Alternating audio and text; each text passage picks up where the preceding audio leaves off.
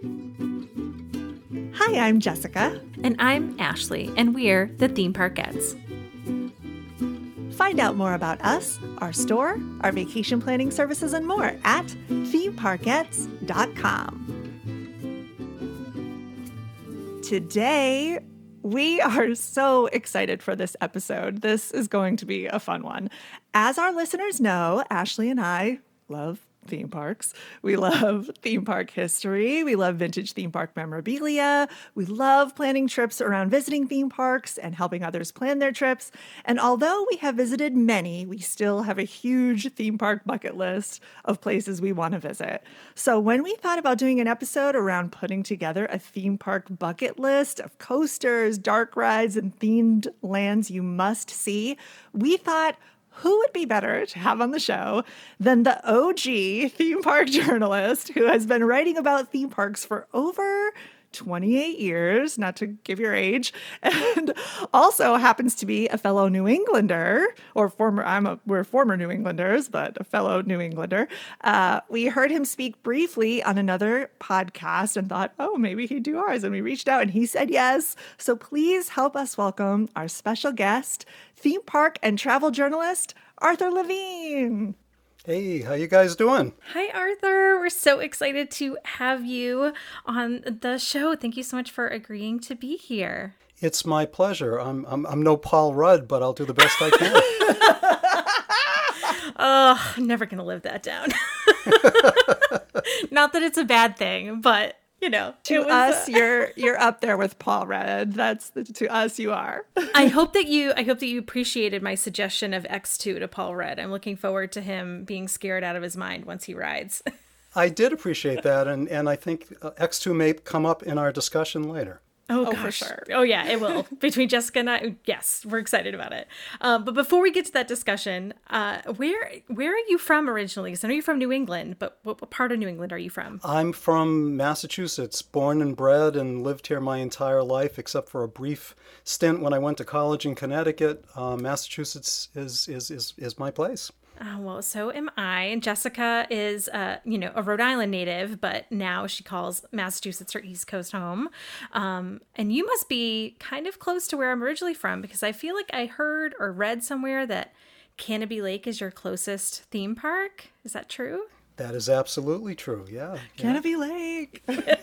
One of these days, so we're going to do an episode about Canobie Lake because we talk about it on almost every episode. But we have uh, to for like for now, the five for... people that will listen to that episode. but for now, we're going to talk about our bucket list, which, you know, if we've been to Canobie Lake, it's probably not on anybody's bucket list. It's great, but it's not, you know, the level of these other theme parks we're going to talk about. Um, but first, I want to just kind of share your bio with everybody capitalizing on his lifelong passion for anything and everything to do with theme parks, amusement parks, attractions, themed entertainment, water parks, and travel. So basically, Jessica and my dream job. Arthur has been writing travel features in print and online since 1992. His journeys visiting parks and attractions have taken him to Orlando, Southern California, Brooklyn's Coney Island, and countless other places in the US, as well as our dream, Shanghai, Paris, Barcelona, and elsewhere around the globe. He writes regularly for USA Today, the top 10 online travel site TripSavvy, and the attractions industry trade publication Fun World. His content and musings have also appeared in Thrillist, the Boston Globe, Consumers Digest, the Denver Post, Boston Herald, the Columbus Dispatch, the Milwaukee Journal Sentinel, and other publications and sites. Reporters and producers frequently seek his expertise and opinions about the amusement industry, and he has been cited in many national publications and newscasts. He's pretty much the expert on theme yeah. parks. Mm-hmm. Arthur is also the owner of The Art of Communications, a writing and communications business. So, Arthur, welcome and way to take what you love and make an amazing career out of it. I'm guessing you have some pretty awesome stories. I think I have some pretty awesome stories, and I consider myself very fortunate that I'm able to uh, to have turned my uh, avocation into my vocation to do something that, that I love. And um, uh, it, it sounds like both of you have found a way to incorporate something you love into uh, you're able to pursue that as well and, and I I hope that um, everybody has the opportunity to, to do that I know it's it's not always easy and it, it was a kind of a, a long bumpy road for me but um, I'm, I'm so glad that uh, I was able to stick with it. So glad that I have a very forgiving and understanding wife, and uh, and, and, that I, I'm able to do this. Is she into theme parks too? Well, does she have a choice? Let's say that she loves all of the things about theme parks that have nothing to do with thrill rides or roller coasters. okay, okay, that's fair. you guys are a good balance then. Yeah, yeah. So while while I'm off riding the roller coaster, she's off um, sunning herself by the pool at the resort. You know, there's there's something for everyone. there is, there is. We talk about that a lot. You know, a theme park is something for everybody: kids, adults, people who don't want to get sick on rides. You know, there's something for everybody. And Arthur actually wrote a great article. I think uh, what was it called? Disney World for Wimps. exactly, exactly. It was based on uh, a, a, trip that I took with my brother. Um, and he is the world's biggest ride wimp. He was unable to do anything that had even the slightest hint of a thrill. And the, the experience that we had together um, gave me the idea of writing this article called Disney World for Wimps. I also have companion pieces, Disneyland for Wimps and Universal Orlando for Wimps as well, um, so that I can direct people who either themselves or their, their theme park companions um, may have an aversion to thrills, and this gives them a way to gauge the thrill level of, of different attractions because it's tough. Sometimes you're standing outside a building, you're looking at transformers, and you're thinking, what the heck's going on in there? Yeah. Mm-hmm. And and so I try to to take away some of that mystery and and assign a thrill rating to all these different attractions so that people can can make an informed decision about whether it, it may or may not be for them. Right. And they might not be wimps. It might they they might be curious if it's too scary for their children or if they have, you know, back problems or something like that. Like what what is this ride going to do to them? So I, I love that you wrote those. That's fantastic. Well, I was thinking too that it it probably is helpful, you know, with so many of the dark rides as well and some of the roller coasters, like Space Mountain. You know, if you describe it to somebody who's terrified of thrill rides, you're like, it's a roller coaster in the dark. like, that sounds terrifying if you're not into that sort of thing. Although I, I mean, I've had a handful of friends who've who've converted to roller coasters once they've yeah, gone on Space yeah. Mountain. And I think Space Mountain's a great example because um, for all of its uh, perceived thrills. If you stripped away the building and put that roller coaster outside and people could see it, it's really um, it, it's really at the lower end of a family coaster, almost bordering on a kiddie coaster. Um, but Disney's does such a great job keeping everybody in the dark and has such great effects and uh, you know, it, it really kind of amps up the perceived thrill, but the actual thrill is, is really pretty mild. Yeah, I've read that the speed is only really like 27 miles per hour or something like yeah, that. Yeah, they, they, so. they, vary. I, I, can't remember the exact numbers. Um, the the numbers are different in California and Florida, but they're very very low. Yeah, it's it's in the 20s or low 30s. So we're talking today theme park bucket lists, and oh, we had we started with this major list of different topics. we were like we could ju- we could do a theme park bucket list by all these different topics, and decided to just let's let's try to whittle it down a little and keep it to rides. Let's do roller coasters, dark rides, and themed lands. Uh, but I really want to start talking about one of my favorite topics, which is roller coasters. Arthur, you are a confirmed roller coaster fan. There's probably few roller coasters you haven't ridden, so we'd love to hear from you. What roller coasters have you ridden that you think are the best and worth planning a trip around? Before we jump into it, I, I've broken this out so that I have kind of a list of um, different coasters that uh, have different reasons why I think people may be interested in them. And then I've also broken out my three favorite, which which maybe I'll cite at Ooh, the end. Okay. And, and, and obviously, I would recommend that, that recommend that people seek out these coasters that I consider to be my favorite. But I thought maybe we would start at Cedar Point, which is uh, America's roller coaster, as they like to say. The um, yes. the coaster that I would like to focus on is. uh, as one that uh, people may want to seek out to justify a, a trip to Cedar Point is Steel Vengeance uh, which oh. opened just a couple of years ago. Um, Steel Vengeance, as, as you may or may not know, is um, a hybrid coaster. Uh, it used to be known as Mean Streak. um, which was a wooden coaster that, it, that was at Cedar Point for many, many years. And like many wooden coasters, through the years it developed a reputation for being excessively rough. Um, and, and lots of jokes used to be made about Mean Streak, about how incredibly rough it, it had become. And it got to the point where the, Cedar Point either needed to tear it down uh, or make some track improvements, or uh, option C, which is something that um, ha- is now available to parks, is they had Rocky Mountain Construction come in, this wonderful company who has developed a specialty of taking old wooden coasters that are rough and ripping out their traditional wooden tracks, putting in these patented steel tracks that they've uh, that they've developed, and creating what is known as a hybrid wooden and steel coaster. So from the ashes of Mean Streak uh, was born Steel Vengeance, and um, they retained much of the wooden structure, but they altered it in, in many ways, including raising the height up to 205 feet tall uh, which enables it to reach a top speed of 74 miles an hour. Oh they, gosh. they also added four inversions to the coaster, which Wow. uh, is something that until recently you wouldn't see on wooden coasters. Um, so they created um, this this incredible ride called Steel Vengeance, which is one of the best hybrid wooden and steel coasters out there, and that's saying a lot because virtually all of them are fabulous. This company, Rocky Mountain Construction or RMC, seems to be able to do no wrong, and Yeah. uh, it is just um, incredibly smooth, which is ironic because it, it went from being literally one of the world's roughest coasters to becoming one of the world's smoothest coasters. And even though it's a hybrid wooden and steel, it still has sort of the look and feel and characteristics of a wooden coaster. Um, however, it's unbelievably smooth, but sort of in a wooden coaster kind of way.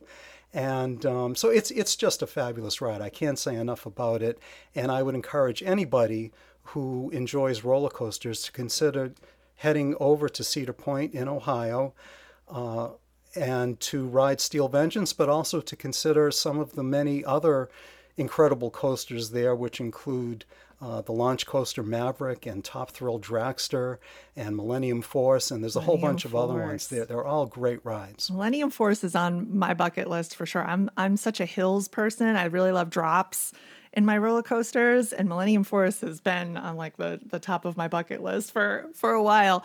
When you're talking about um, this Rocky Mountain construction, they're the same company I think that did uh, Twisted Colossus at Six Flags Magic Mountain too, right? The very very similar situation. I think. You're absolutely right, and that is that that is on my list yet to be uh, yet to be discussed. Oh, sorry. We're I'm jumping jumping ahead. ahead. I'm jumping ahead. Sorry. Well, Twist, Twisted Colossus is my, my favorite coaster. I jump around. I don't know about you, but Arthur, but like my favorite coaster, I, I jump around to. This is my favorite coaster of all. No, this is my favorite coaster of all time for different reasons. Uh, but my current favorite is Twisted Colossus. Well, well, as long as you said that, why don't I just um, Jump ahead. go out of order and say that that my favorite coaster of all of them is Twisted Colossus. is it really? So, so we, we think alike. Yeah, I guess yeah. so. You got to do it, Ashley. You I got to know, get on there. I know, I know. Well, I mean, I, it, it's uh, hills are your thing. My, I like. This is gonna sound so silly, but I like to go upside down. Like that's, I will 100% take any inversion, any loop, any any coaster that does that over a coaster that has big hills. Uh, so so my favorites, if, if we're talking about Magic Mountain, um, Tatsu is definitely my favorite of all the coasters at Magic Mountain. But uh, Twisted Colossus is on the bucket list to try. Well, Jessica, we have to tell Ashley about the incredible. It, it's it's called a Top Gun stall. This is on Twisted Mm-hmm. Colossus, where.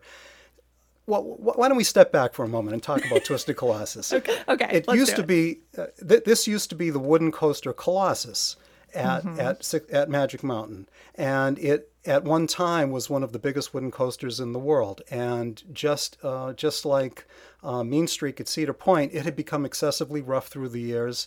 Um, it originally was a twin track racing coaster, so you had two side by side tracks with, with two different trains that would be run simultaneously, and um, and that was Colossus. So Rocky Mountain Construction came in and they did their their voodoo and they created this incredible uh, hybrid coaster. Um, and they made one long continuous track, which now means that it's a four minute, uh, just about a four minute ride, which Yeah, is incredible for, for a coaster. Um, however, it, it has what's known as a Mobius layout. It's it, it's so it it still has side by side trains, but what happens is you start out, let's say, on the right hand side of the track, and you go through the course, and then when you get to the end, you go back up the lift hill, and then you do the left side, and you come back into the station on the opposite side. So, Arthur, I have to tell you that I didn't know this when I first went on it, which was uh, during Holiday in the Park at Six Flags. I just assumed that we were racing another car of of people, and then suddenly we, I think I think the ro- the roller coaster is over, and oh no no, now I'm on the left side and I'm going again. I'm one of those people who loves going on YouTube and watching ride videos of of coasters. Do either of you do that? Oh yeah, yeah. Am I no, the only one here? Absolutely do that. But that was one I didn't. I specifically didn't because I had heard from too many people, like, you just have to do it. And I was in shock. Like, wait, we're going again? Like, why are we going again? like, oh, this is a completely different track. It was so fun. Well, getting back to my original point about going upside down, if if the operators are able to time it um, well, and it and it, they don't always do it, but if they are able to time it well, the two trains are are virtually side by side, and then at one point there is this Top Gun stall uh, element where the uh, the train on the bottom track is right side up, and the train on the track above them is upside down and they're Yeah. moving forward um, uh, together, but one, one train is completely upside down for a relatively extended amount of time. I Long mean, it- yeah, it's only a few seconds, but it feels like forever It- because you're upside it down. It really does. And you're just going straight. It's not like you're in a loop or so. You kind of, you know what I mean? It just feels like you're just, I'm just, how long are we upside down for? I remember asking someone when we got, I was like, how long do you think we were upside down? Yeah, it's And- so and fun. It's an amazing experience, again, if they time it right when you're upside down and you're looking down at a train load of passengers beneath you, right side up. It's just just incredible. So if they get the, the if they can sync it up properly, that is just the, the killer element, I think, that, that makes this the best coaster in the world for me. Oh, I love it. I love that. Also, kind of fun that there's a lot of history behind this coaster in television and film. Uh, it's the roller coaster. Ashley will appreciate this. This is my 90s kid. Uh, Colossus was the roller coaster that they ride in the opening sequence of Step by Step. Yes, yes, that I knew. And uh, it was featured in uh, National Lampoon's Vacation. It was the Uh, they called Screaming it something- Mimi. Screaming Mimi. So yeah, as you're standing in line for the for Twisted Colossus, the history of Colossus is written on the walls of the queue.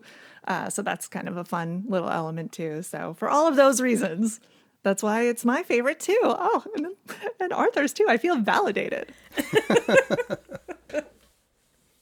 so what else is on your bucket list, Arthur? If that's like number one, what's what's next on the list? Or not bucket list, favorite list, sorry. Yeah, I, I want to go back to Six Flags Magic Mountain. Actually, we talked about this earlier, um, and it's it's X two, and the reason why I think people might want to seek this out, if they're thrill freaks, this to me is the most thrilling and the freakiest coaster out there. So if you if you're kind of a, a, a type A adrenaline junkie, um, this is the coaster that uh, to this day still kind of gets me. Um, I my you know my my my knees shake and I get a little freaked out and it's just the craziest coaster because um, it, it's known as a fourth dimension coaster. It was the first one in the world to be uh, to to have this designation. Um, so the the cars are on either side of the track, so it's kind of like a wing coaster, um, and people sit facing backwards in the station and they go up the lift hill backwards.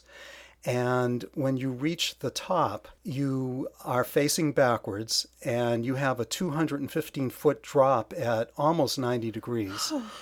and uh, it hits 76 miles an hour. But what really makes this crazy is that the the cars on the outside uh, of the you know on, on either side of the track have the ability to spin forwards and backwards. So you're independently rotating forwards or backwards while you're moving through the uh, through the course of the of the coaster, which in itself has inversions. And so the the end result is you have no idea which end is up. It's completely disorienting. It's you so feel like freaky. you're in a blender. Yeah. like you go you go up the hill backwards and then go down the hill like belly first. And it is horrifying. it's just, and I try. I'm. I've been. You know, I try to close my eyes at this point. It's the one coaster that, like, I. Uh, my husband loves it, and he's like, "Oh, it's not scary." I'm like, "That ride is horrifying," because you don't know what's happening. You can't like brace yourself. You just have to let it take you and I'm flip right you with all you. around. And oh my goodness, it just uh, it gives me anxiety. I'm sweating just thinking about it. Like, it makes me think like the first time I saw it, I was like, did somebody went to a carnival and saw the zipper and was like, how do I take the zipper and put it on a roller coaster at the same time? Now, we were talking earlier about Cedar Point, and for many years, Six Flags Magic Mountain and Cedar Point were kind of in a contest to see who who had the most roller coasters. Um, but Six Flags Magic Mountain in the past few years has run away with the title. In addition to X2 and Twisted Colossus, there, there are 19 coasters in total. So for people who love roller coasters, that's another reason to put Six Flags Magic Mountain on your bucket list. And, and among some of the other coasters that are worth checking out there, you mentioned Tatsu. Ah, That's certainly one of them. I love Full Throttle. I think it's one of the best launch coasters so out there. fun. And I haven't been on West Coast Racers yet, but that looks pretty pretty wild as well. Arthur, do you have you know when you're when you're talking about roller coasters when you're visiting them when you're trying them out? I mean, what's your criteria that you consider when you're thinking about you know what the best roller coasters are in the world? Well, I, I try to consider all criteria, and and different coasters have different different elements, different features that they um, s- sort of emphasize, and I try to take that into consideration. My personal preference, um, I love airtime, es- especially uh, floater airtime. Which, um, for those who may not know what that means, um, it's it's the experience of negative G's when the roller coaster's been designed so that you experience anything less than 1g, which is the, the amount of gravity that keeps us tethered to the earth, you start floating out of your seat. And um, I just find that delirious and exhilarating. And um, so my favorite kinds of coasters are generally those that are loaded with airtime, and those are typically hyper coasters. So, so you know that that is is something that I'm looking for uh, personally is airtime. But you know there were so many other coasters out there that were designed for different reasons, and and um, so I try to evaluate them um, based on what they were designed for. Where do you like to sit? Where do you are you in front of the coaster, middle of the coaster, or back? You know, I try to make it a point to do all three positions. Um, so that I can get a sense of what the ride is from all different perspectives. Generally, um, because I love airtime, I'm, I'm often uh, I often want to be in the back because that's generally where you're going to get the most airtime. Um, sometimes it can also be the roughest ride, so that may not be. There may be a reason why you don't want to sit in the back. Yeah. And, and I try to indicate all these things whenever I review coasters to talk about uh, the different positions I sat in and why you may or may not want to uh, go and, uh, into those those different seats. Speaking of exhilarating and airtime, I also have listed Lightning Rod on my list, which is at Dollywood. Dollywood. Yay, Dollywood! Dollywood is a wonderful, wonderful park. I just I just get the biggest kick out of it. Um, you know, I, I love the destination parks like Disney and Universal. Um, I, I love all parks really, um, and and that that's um, I, I try to give sort of equal attention to all different parks uh, in, in the industry. But th- there are these kind of th- this level that's sort of just below the destination parks, and I, I would put Dollywood in that category that I just love. Um, you know, it's never it's never going to be mistaken for the Magic Kingdom or for Right. Islands of Adventure, but for what they do, they do it so so well. And Lightning Rod is one of the, the best roller coasters out there. The reason why I think people may want to seek this out is, um, first of all, it's the world's first and only launched wooden coaster. And um, it's absolutely exhilarating. It's it's just just an incredible ride. Also designed uh, by Rocky Mountain Construction. You'll, you'll see them listed a lot on my list here because I just think the world of them. This one's a little different. This is a it, it's considered a wooden coaster, but unlike the hybrid wooden and steel coasters that RMC creates, this one has what's known as its topper track. So on a traditional wooden coaster, there'll be a stack of of, of wood that forms the the, the rails, and then there'll be a thin piece of metal across the top of the wood, and that's what the wheels roll on. Well, Rocky Mountain Construction has created this topper track where, where they take uh, a, a, a, large piece of, of steel and it runs across the entire width of the stack of wood. And that enables the coasters, to, the wooden coasters, to include inversions and to also be incredibly smooth. So uh, this company, RMC, is just wildly innovative. Um, and as I said, this is the world's first and only launch wooden coaster. It, it hits a top speed of 73 miles an hour, wow. which, which makes it the fastest wooden coaster. And um, that launch is a launch uh, uphill, which is just crazy, wild. Um, so you go right out of the station and you get launched uphill. And one of the most wonderful elements of this, um, like many of the coasters at Dollywood, it's built into the mountainside, into the woods, and mm. um, there's what's known as a quadruple down element, which means that it drops down once and then twice and then three times and then a fourth time. So just when you think you've hit the bottom, the bottom just drops out again. Um, so you've got this quadruple down element that is just takes if you've never been on it, it takes you by surprise and uh, just exhilarating, just a wonderful, wonderful ride. And Dollywood, it sounds like perhaps both of you have been there. You can mm-hmm. uh, attest that it's it's just a fabulous park for so many reasons. Yeah, we did a whole episode on for anybody who's never been to Dollywood, uh, kind of like a 101, you know, what you need to know for your first time there.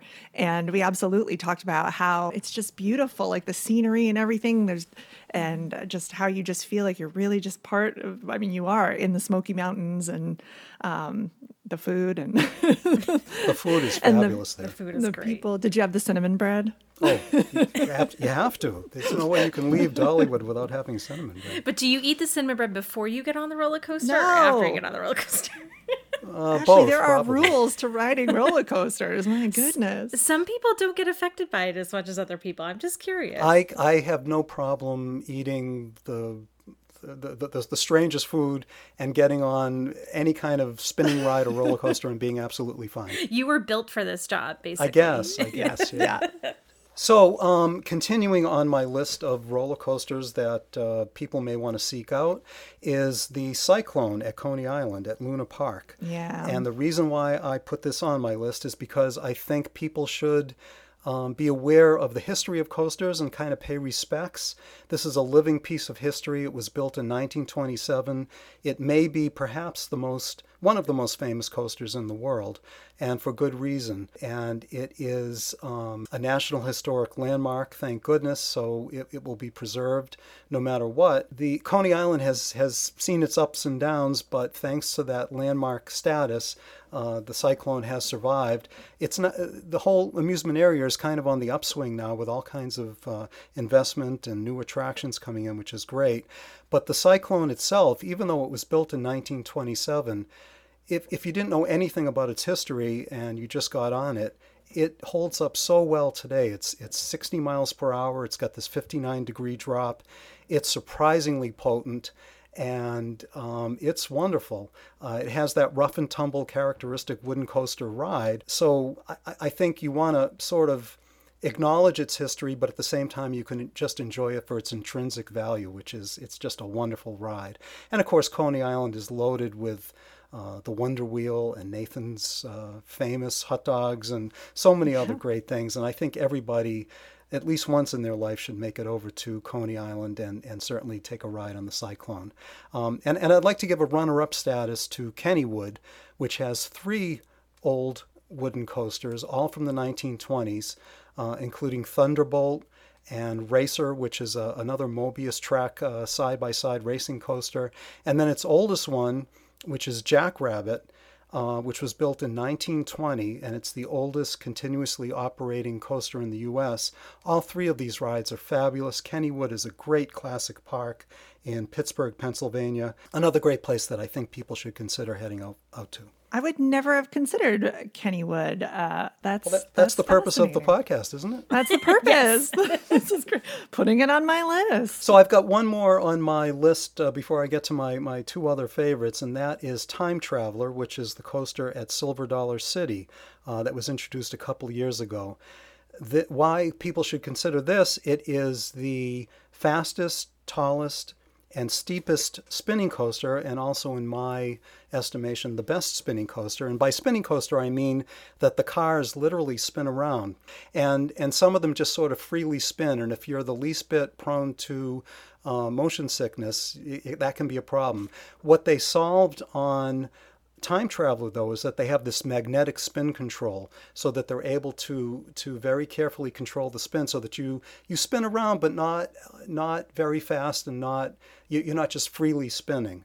And it, it, you it ends up just being this incredibly giddy wonderful ride. It's also a launch coaster um, you leave right out of the station into a 100 foot 90 degree drop oh uh, it hits 50 miles an hour there are two launches throughout the course of the ride. There are three inversions, uh, which is unusual for a spinning coaster. Spinning, yeah. And it's a great, great ride. It's also operated by the same company that operates Dollywood and is and um, Silver Dollar City is in many ways similar to Dollywood. Um, just has wonderful food, wonderful attractions, great customer service. Um, just just a great, great park with some fabulous rides, including time travel. And that's in uh, Branson, Missouri. That's in Branson, Missouri. Yeah, that's right. So I can uh, finish out my my coaster list here by letting you know what my two other favorites are. I yes. mentioned that yeah. Twisted Colossus was my favorite hybrid wooden and steel. My favorite steel coaster is Superman the Ride at Six Flags New England. New England. I was going to say. I I wrote that down when you said you like airtime. I was like, yeah, then you must love Superman. Well, yes, I was that, going to ask you if you had read. I mean, of course you've written it, but I was going to ask you your opinion on it. That's exactly the reason why I love it. It's um, it's loaded with airtime, as, as as you you both know, and you know, some people may accuse me of being a bit parochial here. I, I live in New England, but I legitimately think that this is just the best steel coaster out there. It's just got crazy airtime. It's got that 221 foot drop into yeah. a fog filled tunnel, and you're right uh, alongside the uh, the Connecticut River, and it's just a beautiful setting, a great ride. And what, what I often say about this, it's not the fastest, it's not the tallest, coaster in the world, um, although it does hit 77 miles an hour. But it, it, it the, the um, pacing is just about ideal on this coaster. And I liken it to a piece of music. Um, you know, there are coasters out there like I mentioned Top Thrill Dragster before at Cedar Point, um, which is essentially a one trick pony. It's a 420 foot tall coaster that is launched, and you basically just go up 420 feet and down the other side, and that's the end of the ride. And there's there's virtually no pacing to it, as opposed to, I, and I liken that to sort of like heavy metal music. You know, it's just at, yeah. constantly at 11. But Superman the Ride is like this more well produced piece of classical music that has highs and lows, and you almost feel like there's a conductor that is leading you through the through the course and um, is, is, kind of playing with your emotions and setting you up for the next hill and the next drop. And uh, so there's that anticipation. Just everything about it is, is just coaster perfection, I think. Um, and then my favorite wooden coaster is El Toro at Six Flags Great Adventure in New Jersey. Yep. Mm-hmm. And um, that is the reason why I love that, it has the freakiest ejector airtime that I've ever experienced on any coaster. If if you weren't belted in on El Toro, I think that you would probably end up getting catapulted probably, you know, 300 yards uh, off into the distance because the ejector air on this thing is just crazy. Uh, it goes 70 miles an hour, it has a 76 degree descent. Um, it's one of the world's fastest and tallest wooden coasters, and um, it, it gets my nod for the best wooden coaster. Um, so that that kind of completes my my take on on wooden coasters and where I think people may want to consider going to experience some of the best ones. Ashley, what about you? What are some of your favorite roller coasters? Just... Oh gosh, I mean, I feel we want to talk about being parochial. No, I uh, I feel like I'm pretty I don't want to say boring, but you know, I like my I like my inversions. Um, Incredible Hulk at Universal mm. Orlando is probably my top favorite, um, just for the length and the the launch. Um, I also just love the design of it, the physics of it with the magnets. I just think the whole thing is just really cool. Um, I also love Expedition Everest, um, especially with you know the switchback and coming down backwards.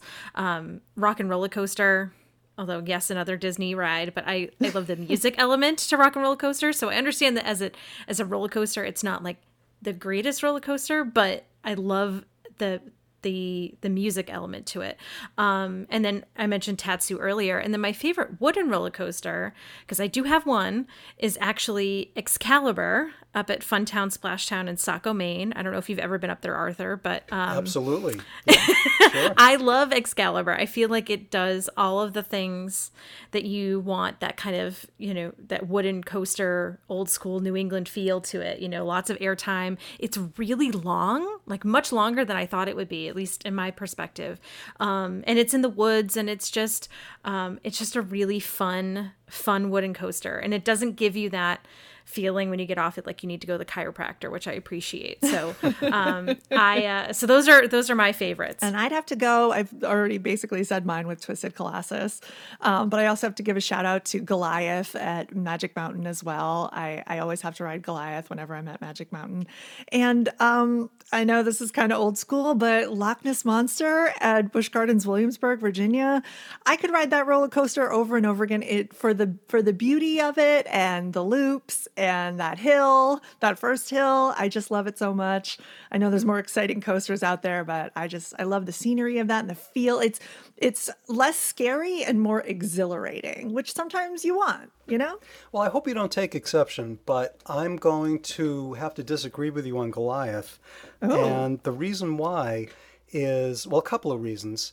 Uh, one, I think the design of it is is crazy in that it's incredibly tall. I believe it's 250 plus feet tall and goes incredibly fast. But they take all of that pent up energy and they uh, built these uh, helixes that just kind of spin you round and round which you enter these helixes with such incredible force. Oh yeah, you uh, almost black out. Well, that's the second reason why I don't like this ride. Not just blackout, but but uh, yeah, well, right, blackout. I, I actually experienced a grayout on this. I mean, a, yeah, legit, a legitimate right. grayout where I lost all perception of color.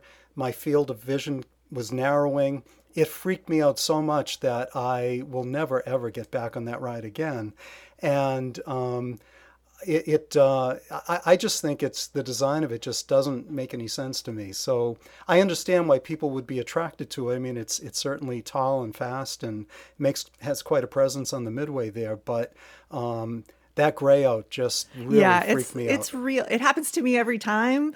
I still love it. and you can go on it, Jess. the seats are so it's so narrow that when you look down, I mean, you just feel like you're, you know, on top of the world. I don't know. I just and it's scary. You just have your little lap bar over your knees, and whoo, yeah, I love it. All right, uh, bucket list. Let's talk about bucket list coasters we haven't done. Uh, Ashley and I haven't done Hagrid's motorbikes yet, so that's on our list. Definitely belongs on your list. That's a fabulous, fabulous coaster, and, a great themed ride. It's it's kind of got both going for it. I mentioned Millennium Force being on mine. Uh, Fury 325 at Carowinds we haven't been on yet, even though Ashley's in North Carolina. We got to get over there. We need to get to Carowinds. I have um, Tron, of course on my list um, just because the whole experience looks amazing. And obviously, we haven't seen what Magic Kingdom's Tron is going to look like exactly, but um, I'm hoping that Disney keeps it separate so that we can experience both. Uh, Raptor at Cedar Point has been on my list for a long time. My international one is Takabisha at Fuji Q Highland Theme Park in Japan because that ride looks insane. Have you been there? I have not been there. I have. I haven't been to um, Asia other than Shanghai, And, and I went to Shanghai Disneyland and I did get to ride Tron there. And I think people stateside are in for an incredible treat. What a wonderful ride. It's so well themed. And, and again, kind of like uh, Hagrid's, it, it's a wonderful, thrilling coaster, but the uh, story aspect, the storytelling aspect, is also very, very well done. And so you combine the two, and it's just a wonderful experience. Uh, how about you, Arthur? Any any bucket list roller coasters for you? I, I think you started at, at the top of the podcast by saying that I've been to all these parks, and, and it's true that I've been to many, but um, I've been to many in this country, although there are still some parks that I haven't been to stateside and, and in North America. But um, internationally, I have a lot of parks that are on my bucket list, and um, not necessarily for the roller coasters, but uh, among the parks that are on my bucket list are uh, Bakken and Tivoli Gardens, two parks that are near Copenhagen. Um, Bakken opened in 1583 and is the world's uh, oldest operating park. And uh, Tivoli Gardens dates back to 1843. And uh, they have a coaster that dates back to 1914 that actually has a brakeman on it. So I'm not sure if you're familiar with this, but uh, in order for the coaster to to take the turns properly and to stop when it comes into the station, there's a gentleman with a brake on the train that operates it. And um, there are very few coasters left that actually have them, but uh, there is one at Tivoli Gardens. And and uh, so I love uh, the history of parks, and I, I, I would love to go to both of these parks and explore sort of the uh, you know the, the, the birth of the, the whole notion of, of what a, a theme park and amusement park is. Um, you, you probably know that Walt Disney visited Tivoli Gardens when he was planning Disneyland and took a lot of inspiration. And in addition to uh, the amusement rides there, it, it, it features all kinds of wonderful um, cultural um, theaters and, and, and cultural attractions. You can see ballet, and there are pop concerts, there's high end dining. Um, so it's really kind of an elevated experience. Uh, and it's very much an urban park right in, in, in downtown Copenhagen. So I, I really hope to make it there someday. Uh, for the same reason, I also hope to make it to Wiener Prater, which is in Vienna, Austria. Uh, this is another urban park that dates back to 1766, probably most well known for its 200 foot tall Ferris wheel, um, but also has 14 coasters. Uh, another great park. The, the Ferris wheel dates back, by the way, to the late 1800s. It has 15 gondolas on it. Was featured in the film, I think it's either called Before Sunrise or Before Sunset. I'm not sure if, you're, if you're familiar with the series, but the Ferris wheel in there uh, that's featured in the movie comes from Wiener Prater. So uh, that's that's on my bucket list. Um, I get to make it to Alton Towers and Thorpe Park. You were mentioning um, some coasters that are featured at those parks earlier. Uh, they're both in England and uh, has legendary coasters such as Nemesis and Oblivion. Love to make it to Blackpool Pleasure Beach, uh, which is a seaside park uh, in Blackpool, England. Um, dates back to 1896, another classic seaside park. Uh, I want to make it to Efteling in the Netherlands, which is kind of a Disney level park that has some wonderful dark rides. Uh, recently opened a ride called Symbolica that looks mind blowing. Also has some wild coasters. Um, I also hope to someday to make it to Germany to Europa Park, which is operated by the Mack, Mach family. Uh, they are in the roller coaster and ride manufacturing business, but they also operate Europa Park as kind of a proving ground for their rides. So they'll often develop new innovations in coasters or rides and, and, and kind of test them out at Europa Park. Uh, it's a theme park that's themed to all the lands of, of Europe, all these different European countries. Looks just beautiful uh, and is a place that I hope to get to. I also hope to make it someday to the United Arab Emirates, to Dubai and Abu Dhabi, where um, the world's fastest coaster, Formula Rossa, which reaches just about 150 miles an hour, is the featured ride at Ferrari Oh my World. gosh. Looks amazing. Yeah. And um, just a few years ago, a couple of years ago, Warner Brothers World uh, Abu Dhabi uh, opened, and that looks like an amazing indoor, um, highly sophisticated theme park that looks like it rivals Disney and Universal for its uh, its its dark rides and uh, and attractions. So those are some of the places on on my um, my bucket list, including I've, I have not been to Tokyo Disney Sea, and that's that's some place that I really hope to make it to someday, and that looks like just an amazing Disney park experience. Well, so and Arthur, you were talking about you mentioned you know some of the dark rides, and so um, that was kind of the next thing that we wanted to talk about because I feel like dark rides, you know, for well for our listeners who don't know, a dark ride is is classified as an indoor amusement ride which passengers you know board guided vehicles and they travel through specially lit scenes. And there's usually animation, sound, and music and special effects and those kind of things. Like it's a Small World, Pirates of uh, the Caribbean, uh, E.T., etc. So, um, you know, they're a big part of of a lot of theme parks, um, and we're curious. Like, in your opinion, what are some of the best dark rides, or the or are the absolute must sees if you're at a park uh, to, to check out? Well, I don't think it would be any surprise to find out that my picks for the top dark rides are at either Disney or Universal parks. They kind of have the market cornered on this. They have the budgets, mm-hmm. they have the, the the creative wherewithal, they have the history, and um, they've really been stepping it up lately. I, I think the top two in my experience, and these are only the ones that I've been able to experience, and I, and I, should have prefaced this entire podcast by saying when I say these are the best or these are my picks for the, the coasters that you should put on your bucket list, really these are the ones that I've been able to experience. There are many around the sure. world that I haven't been able to, so um, so I, I, want to be clear about that. But that my top two, and I, I, think I sort of rate them evenly. It's I, I kind of go back and forth, but I think in the end I just sort of leave them uh, kind of equal. Um, Pirates of the Caribbean Battle for the Sunken Treasure at Shanghai Disneyland is just a mind blowing dark ride. Um, unlike the original Pirates of the Caribbean here stateside, this one is based on the films which themselves were based on the ride. And um, so you've got Captain Jack Sparrow, you've got Davy Jones, you have incredible animatronics in there based on both of those characters. And so, like Pirates of the Caribbean, there are some fa- fabulous animatronics. Um, but what makes this different, there's a few things. Um, first of all, it's incredibly grand scale. I mean, the, the, the, the show building is just enormous for this. The boats on which you travel, unlike the ones uh, here in Florida and California, which just kind of freely float through a channel, these are powered by underwater magnetic motors, and so they're very able. They're able to very uh, precisely control them, like the OmniMover uh, system that we have for dark rides, like the Haunted Mansion. The attraction is designed so that the boats are able to turn or go backwards or go sideways precisely with whatever scene you're in. So it syncs up with, with the action uh, very precisely.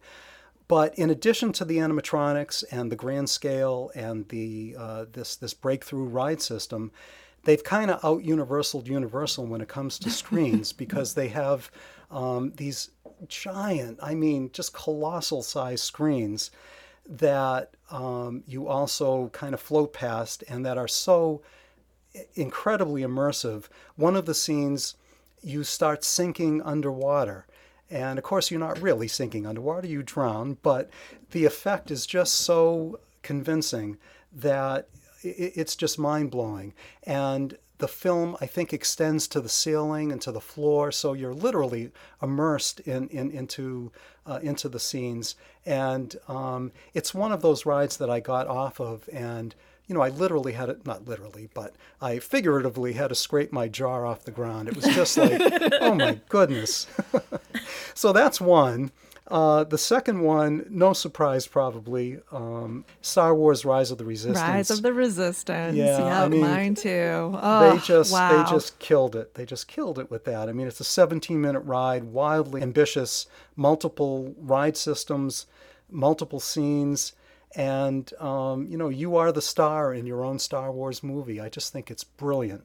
And they uh, nailed so, it. Yeah, so those are the top two. You feel like you are in Star Wars you feel like you're a character and i think they just finally that that's an experience a type of of of theme park experience that you want, you know, to be completely immersed and to just feel like you're part of it. And I don't want to say anymore because I don't want to spoil it. don't watch a ride through of that either, anybody, before you go on it. Please let yourself be surprised. It's probably one of the most cliche terms uh, in when discussing theme parks, and I've already mentioned it probably five or six times over the course of the podcast. Uh, immer- immersion or some variation on the word immersion. Um, but this really does take it to the next level. You're absolutely right that you're just completely immersed in the Star Wars universe and you are a character in your own Star Wars movie. And it's so convincing. It's just so mm-hmm. well done. Um, but I have a couple of others that I wanted to mention. Um, the other two that are on my list are from Universal Parks. Um, one is Harry Potter and the Forbidden Journey, which is both yes. at Universal Orlando and uh, Universal Studios Hollywood. Um, I'm sure you've talked about it before, yep. but it's the Phenomenal. world's first world's first dark ride that incorporates the KUKA arm robotic arm technology. Um, and it just uh, simulates flying to an extraordinary degree, has some great animatronics and some great practical sets to go along with the screens. And of course, it has that great queue through Hogwarts Castle that, in and of itself, is almost an, attraction. Right. You can just walk through and enjoy it. That's sure. right. That's right. And uh, and then the Amazing Adventures of Spider-Man, which in its own way was incredibly groundbreaking when it debuted many years ago. It's the first roving motion base uh, attraction, which which means that you're in vehicles that um, sync up with the action on screens rather than you being in a theater, you're actually in a moving vehicle that is syncing up with the action. And they had to do so many things to make this technology work. They were able to come up with so many innovation, innovations. And to this day, uh, many people still consider it to be the best theme park attraction out there. Um, I think the two Disney rides may have bested it at, at, this point, but it's still just an amazing experience. So those are my picks for the top the top dark rides. Uh, other ones that are that are just incredible out that, that I that I I'll just briefly mention: um, Avatar: Flight of Passage, Harry mm-hmm. Potter and the, the Escape from Gringotts, and we already mentioned Hagrid's Magical Creatures uh, motorbike. All great, great attractions as well. Shout out to you for knowing the full names of all of these rides. We're always like, oh, Hagrid's, oh, the Harry Potter train.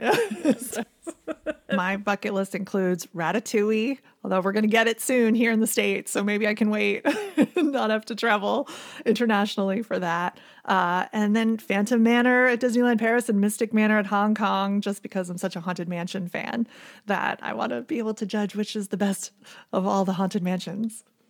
How about you, Ash? In terms of favorites, I actually uh, would agree with you that Amazing Spider Man, Amazing Adventures of Spider Man at, at Universal Orlando is still one of my favorites. I remember riding it uh, when it first came out and just being I could not wrap my mind around what had just happened. It blew it just blew me away. And I think we talked about it on our Universal episode that you know it's the OG of of these um, kind of new technologically advanced rides. And I think you're right, Arthur. Like Rise is probably totally you know blown it out of the water at this point but i still think that there's something to be said for that technology for um for how it works and and how you truly feel like you're you know, hanging out with Spider Man um, throughout that whole ride. So I'm a I'm a big fan. You know, both of those rides um, share some DNA in that. Uh, the uh, Scott Trowbridge, who is the an Imagineer at Disney and kind of oversaw the entire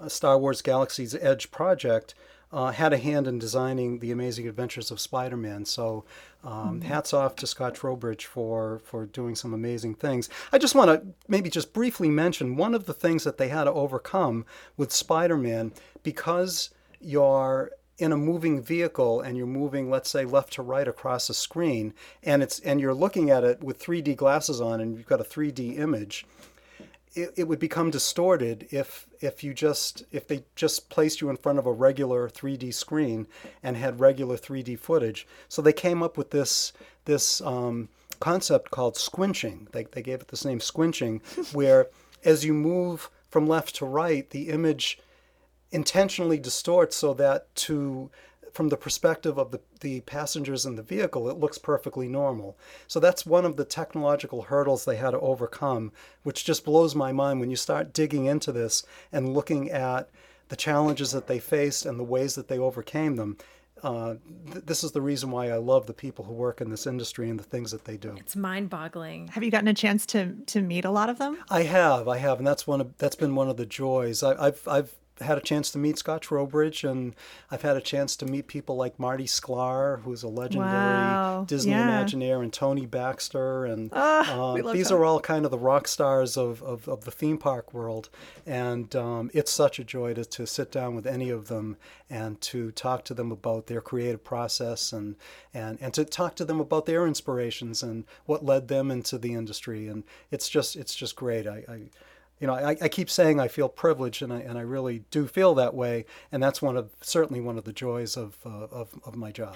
Well, because it's such a it's such a like you said, Arthur, it's such a fascinating like the process of of how they uh, you know come up with the, the ideas of these rides. It's not just you know a roller coaster. It's a roller coaster inside of a mountain with a yeti that's supposed to swipe at you, and like just kind of all of the the pieces um, that make these rides so uh, incredible and so realistic. Um, and that I- think it, it is it is why you mentioned you know that that disney and the universal parks have kind of really carried the torch and set the bar for a lot of these dark rides or for all of the dark rides is because they just are um, you know top of the line in terms of immersion that i don't know if anybody else could could quite hit that um, level of Yeah, I mean, Six Flags uh, most recently came out with that Justice League ride, the dark ride, in a couple of their parks. I went on the one in, in Magic Mountain, and you know it's great, but it, it's you know it's Spider Man. it's with gu- you know it's Spider Man with with laser. It's a great. It's really fun, uh, but you know it's sort of like okay, I feel like Disney and Universal have already been there and gone past that. Yeah, I, I understand what you're saying, and certainly Disney and Universal kind of not only set the bar, but they also establish the precedent, and often there will be imitators that come along. Um, the same thing could be said, I suppose, about Soarin' and the, the flying theater concept, which you'll find at many other parks now as well, and many other ride designers have, have kind of uh, co-opted that that concept. Um, but you know, just just kind of talking about the design process, sometimes it's the audacity that just amazes me. Like, who would think that somebody would somebody would create this um, attraction where they're trying to convince you that you're on a boat that sinks underwater with a giant sea creature about to engulf the boat and, and pull it off with such aplomb um, and, and, and make it so convincing. Uh, you know, I would think that at some point somebody must have been sitting around a boardroom and they must have said, "Well, how much is that going to cost?" And some, somebody had to say, somebody had to give them the green light, and somebody else had to say, you know, given X amount of dollars, I think I can make that happen.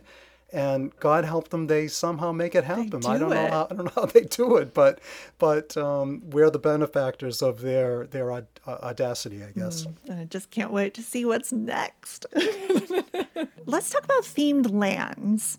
Arthur, you wrote a great article last year that basically broke it down for us nerds into the difference between a theme park and an amusement park, saying that, you know, theme park have themed lands. Think Tomorrowland, think Wizarding World of Harry Potter, think Pandora. And amusement parks, while still great, can still be great, uh, don't have necessarily theming or stories. Their rides are basically the attraction. That their rides are there for your amusement. That, that's what they're like. Cedar Point doesn't really have so much storytelling. Their rides are the attraction. But I'd love to talk about uh, your favorite of all of the themed lands. Well, I, I think when we talk about this, I think we have to start with the Wizarding World of Harry Potter, which you just mentioned, because when Universal developed the Wizarding World of Harry Potter, they took um, themed storytelling and uh, placemaking to the next level. I mean, it's absolutely groundbreaking. Nothing like that had ever been done before. Um, the commitment to the theme is so complete uh, that nothing virtually bleeds in from the outside world. If um, you know, if, if you're looking for a Coca Cola or, or, or, or, something uh, like that, you're not going to be able to find it in Hogsmeade because that doesn't exist in the, in the mythology of Harry Potter. You will find, however, uh, butterbeer and, and things that exist in the wizarding world. And um, it's just so amazing that from top to bottom, from food, from the attractions, from the lands, from the buildings that look settled, they're not level at all. Uh, they have a patina of moss and grime on them. Um, you know, everything about it just places you in the story. And they really threw down the gauntlet with Wizarding World of Harry Potter. And to me, that is certainly um, one of the best theme lands out there and, and, and the originator of this kind of next gen version of themed lands.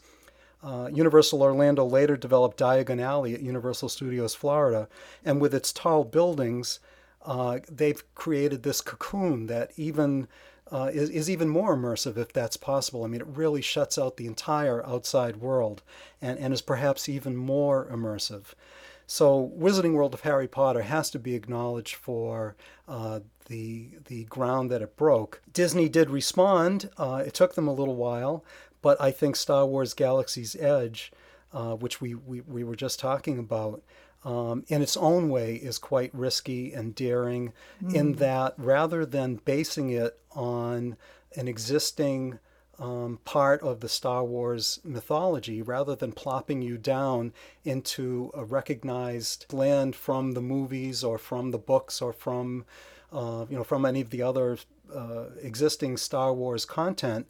They created this entire new world, and uh, by doing so. Um, they made it, um, the focus was on you as the character who has come into this land um, you know, sort of without any prior information. You're not reliving somebody else's uh, adventure. You're living your own adventure. And um, to me, that that is just uh, it, it, was daring. It was risky. I think they pulled it off really, really well.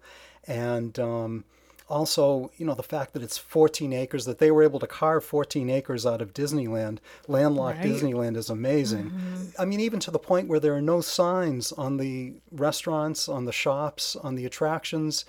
Uh, you know, they're in they're in uh, some native language that, unless you use your decoder on your phone, you have no idea what they even say. But somehow you're able to find them and wander your way in and experience Oga's Cantina and experience the incredible attractions that they have there. So I, I think those are probably the two best examples of, of theme lands that are out there. Um, also, Pandora, the world of Avatar, we talked about that a little earlier at uh, Disney's Animal Kingdom. Um, another great example of, of a, a, a highly themed land. Uh, one of the most magical aspects of that land, I think, is to be there at night when the bioluminescent uh, plants mm. and, and fauna come to life. And it's just uh, a, sort of an eerie and magical and uh, wild feeling to be there among the floating mountains and the and the and the the bioluminescent uh, plants is is just just crazy. Um, and another place that, that is wonderful that uh, that Disney d- developed for Disney California Adventure is Cars Land. Mm-hmm. Um, yeah, it's uh, you know the Radiator Springs, the Red Rock Mountains with their rock work is just just and daunting. especially at night. Ooh, oh, I love at, going at night. It's yeah, yeah. So have you been there at night when Sh-Boom? comes yes, over the loudspeakers. Yes. Oh, it's the it's my favorite. So for, for those who don't know what we're talking about, they play the song Sh-Boom Life Would Be a Dream and all of the neon lights one by one kind of come on and um, you know what disney and universal are just masters at is not only providing all these great thrills and and incorporating these stories that we're familiar with but they're so good at playing with our emotions and, and reaching us emotionally and that is a great example. I mean, if you're there at night, especially if you don't know about it and it just kind of happens organically and spontaneously, I mean, this this feeling just comes over you like, oh my goodness, I'm I'm in, I'm here in Carsland. I'm, I'm you know the movie has come to life, and I'm in it, and I'm on Route 66, and this is just amazing. So phenomenal. Those are my favorite themed lands. I cannot. Is, is everybody else really excited about Avengers Campus? Yeah, Super yeah. Nintendo World. Sure. I'm so excited for these these parks to come out, and I'm I'm hoping more themed lands like this are are headed our way. I'm happy that that California Adventure is finally, you know, with Cars Land, with with the re, the remodel and the, and them doing Cars Land because Cars Land is on my list. It's one of my favorites, and I am just so glad that they they finally are investing some time and some money into into that immersion because it, it to me it always felt like you go to Disneyland and you would be in those you know immersive lands especially like New Orleans Square and um and Frontierland and then you'd cross the Esplanade and I, I always just felt like I was in a, a very meta version of California. It was like Calif- a facsimile of California in a theme park, and it it just didn't have that same feeling. And now I feel like Disney is is really um, is upping the ante. So I'm excited about Avengers Campus, but I I'm I'm cautiously optimistic because I feel like like you said Arthur, after Star Wars Galaxy's Edge, I mean, I I don't know if they I, I just can't imagine them getting any better than that, but they seem to continue to do so every time they unveil something new. So uh, I'm excited to see where it leads us.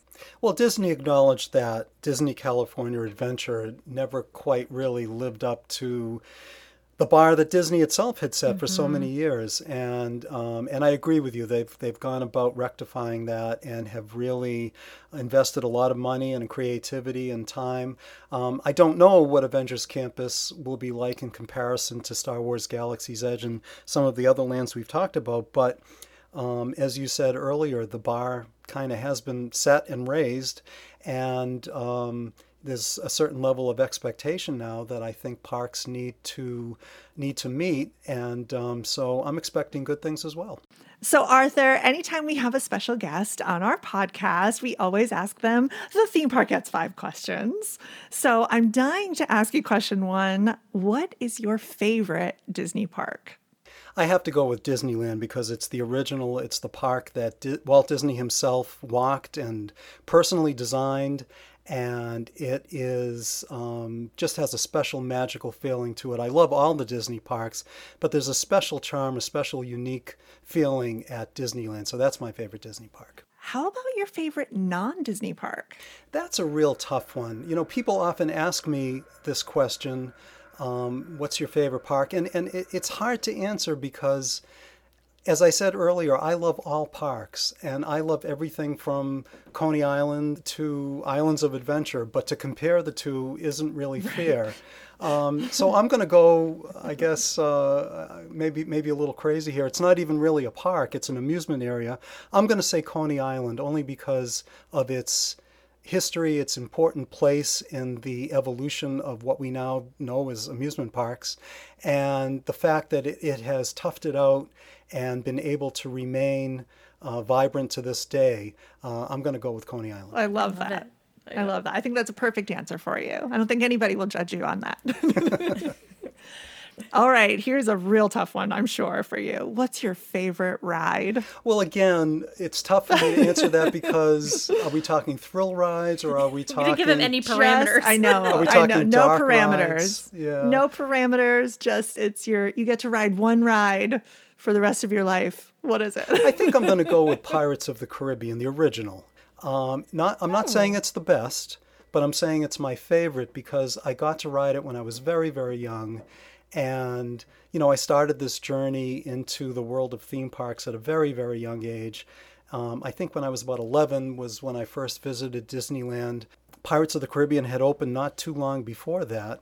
And it just was just eye-opening and jaw-dropping and kind of um, s- sort of set me on this path, I guess. So I'm, I'm going to go with Pirates of the Caribbean. Perfect. Okay. Question four. Any Disney claims to fame? I'm sure you have a million of them, but I probably do have a million, but one of the coolest things is I no longer uh, do this. I, I've been writing for what's known, uh, used to be known as About.com since 2002. It has now morphed into what is known as Trip Savvy. Um, but when I was writing for About.com, we used to have a weekly newsletter, and I had an enormous uh, subscriber base, uh, including many Imagineers. And one of the Imagineers, who was a, a, subscriber to my newsletter and regularly read my content, invited me to come to uh, Glendale, California, to Imagineering to um, address the Imagineers. They have this monthly, what was called Insight Out, I N S I G H T, Insight Out uh, speaker series. And the idea for me coming to speak to the Imagineers was to not talk to them about Disney, obviously, they are Disney, but to talk to them about everything outside of Disney, what's happening in the industry, so they could kind of get a sense of what's happening in the world of, of theme parks and amusement parks.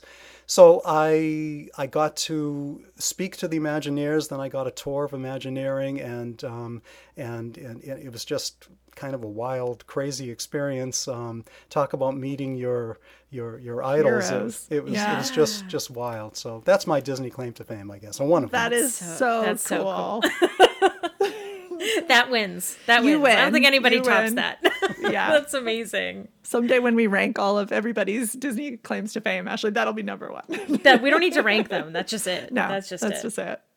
Uh, finally, uh, do you have any questions for us? I do. Um, I know that you're both from New England.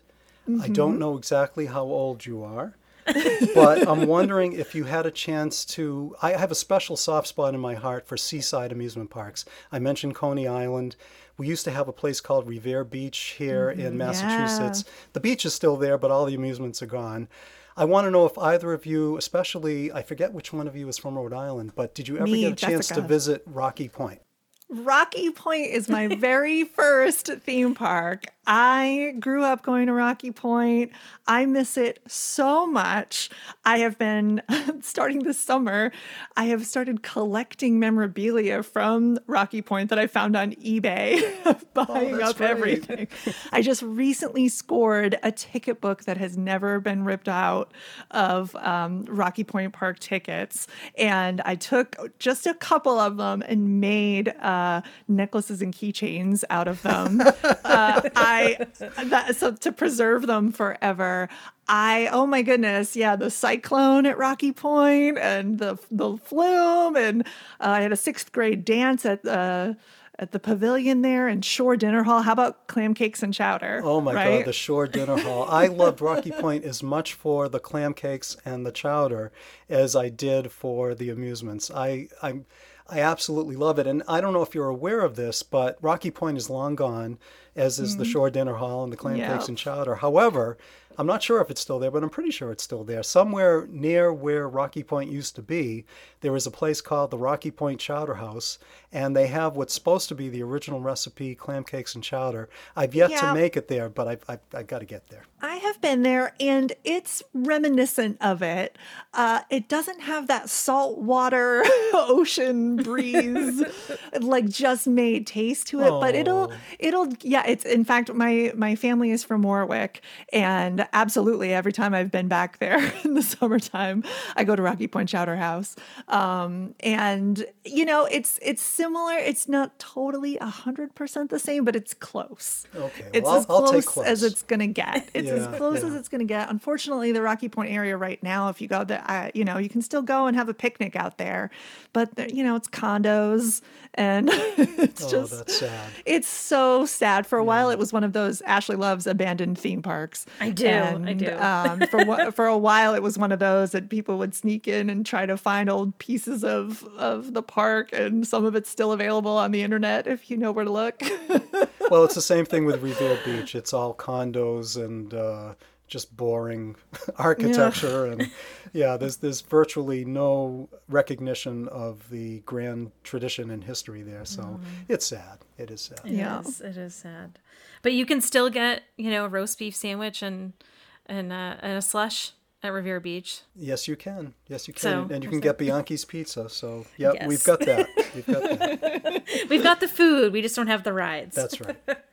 Arthur, thank you so much for being on our podcast. How can people uh, connect with you and read your work online? I have a site called About Theme Parks, A B O U T, themeparks.net. and that is a, com- uh, a collection of all of the writing that I've done uh, and all the different. Um, websites and periodicals and publications. Um, so that's a great way uh, that people can find me.